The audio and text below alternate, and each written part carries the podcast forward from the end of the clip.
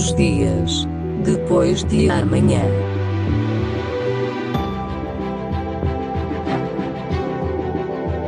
Magazine de Tecnologia e Investigação da Antena 1, Madeira. Os dias depois de amanhã. Hoje damos atenção à evolução da tecnologia e da investigação na área da saúde. Atendimento médico remoto. Esta é uma das últimas novidades do mundo da tecnologia. Um projeto que está em teste no Centro Médico de San Mateo, na Califórnia, Estados Unidos. A maioria dos pacientes que entram neste centro vai para a fisioterapia devido a problemas diversos. No caso específico das pessoas com problemas nos joelhos, estão já a ser guiadas por um avatar. O avatar chama-se Molly e faz perguntas aos pacientes em inglês ou em espanhol. As perguntas incidem sobre o tipo e a intensidade de dor, ao mesmo tempo que o paciente é guiado por um vídeo que mostra os exercícios que o paciente deve fazer, enquanto as câmaras 3D de um dispositivo Kinect, um sensor de movimentos, mede precisamente os movimentos que o paciente vai fazendo. Por se tratar de um projeto piloto, o diretor de serviços de reabilitação deste centro médico e mentor do estudo acompanha todo o processo pessoalmente, mas o objetivo final é fazer com que estes exercícios de fisioterapia sejam feitos na própria casa do paciente. Paul Carlyle garante que a ideia não é substituir os terapeutas, mas sim evitar que estes sejam sobrecarregados e que estejam a tempo inteiro com os doentes. O atendimento médico remoto é uma realidade cada vez mais comum à medida que as tecnologias vão evoluindo. Este estudo, em particular na área da fisioterapia, é dirigido por uma startup da Califórnia, a Sensely. Esta é uma das 500 empresas que utilizam ferramentas de cuidados com a saúde, criados por sua vez por uma empresa chamada Nuance, que se dedica a desenvolver softwares de reconhecimento de voz e assistentes virtuais. Com esta utilização da realidade virtual, a ideia é capturar o estado da mente e do corpo do paciente. Mais informações sobre estas tecnologias podem ser encontradas na internet em technologyreview.com, em senso.li.com ou em nuance.com. Magazine. Os dias depois de amanhã.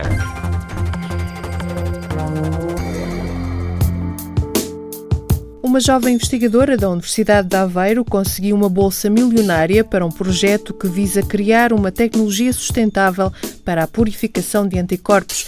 A investigadora Mara Freire venceu esta bolsa atribuída pelo Conselho Europeu de Investigação, uma das maiores a nível europeu. São 1,4 milhões de euros ao longo de cinco anos.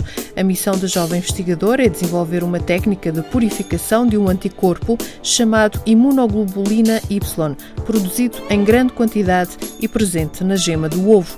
Os anticorpos, também chamados biofármacos, são fundamentais, sobretudo para combater micro-organismos resistentes aos antibióticos. Só que a sua produção é muito cara, para além de que a obtenção destes biofármacos é feita através de práticas invasivas em animais de pequeno porte. Com este projeto de Mara Freire, a ideia é desenvolver uma forma de purificar o anticorpo imunoglobulina Y e assim conseguir pureza suficiente para usar estes anticorpos na indústria farmacêutica. Acabar com técnicas invasivas e demasiado caras é o objetivo deste projeto. Recordo que o desenvolvimento de novos fármacos alternativos aos conhecidos é um dos desafios para combater micro-organismos resistentes aos antibióticos e doenças que não respondam às terapias convencionais. Os dias depois de amanhã. Há mais novidades para quem está doente. Na Universidade Católica e no Massachusetts Institute of Technology, o português Pedro Oliveira lidera uma equipa que está a desenvolver uma rede social para doentes. Nesta rede, os utilizadores poderão partilhar o que aprenderam quando estiveram doentes. Se tem caneta e papel à mão, aponte este endereço: patience-innovation.com.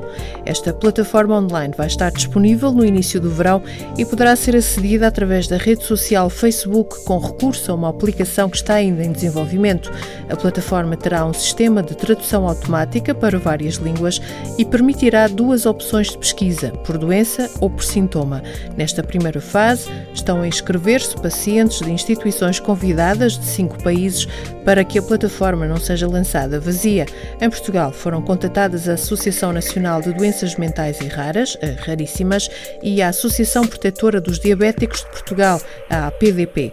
Mas a ideia é que todos os doentes doentes ou quem já teve doenças possam partilhar as suas experiências e conhecimentos nesta rede social para doentes. Esteja atento, é já no início do verão.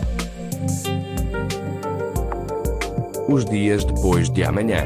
Gravação José Manuel Cabral. Sonorização Paulo Reis.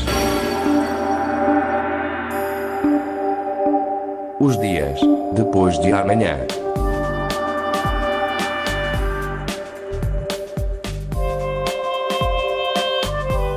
Magazine de Tecnologia e Investigação da Antena 1 Madeira. Os dias depois de amanhã.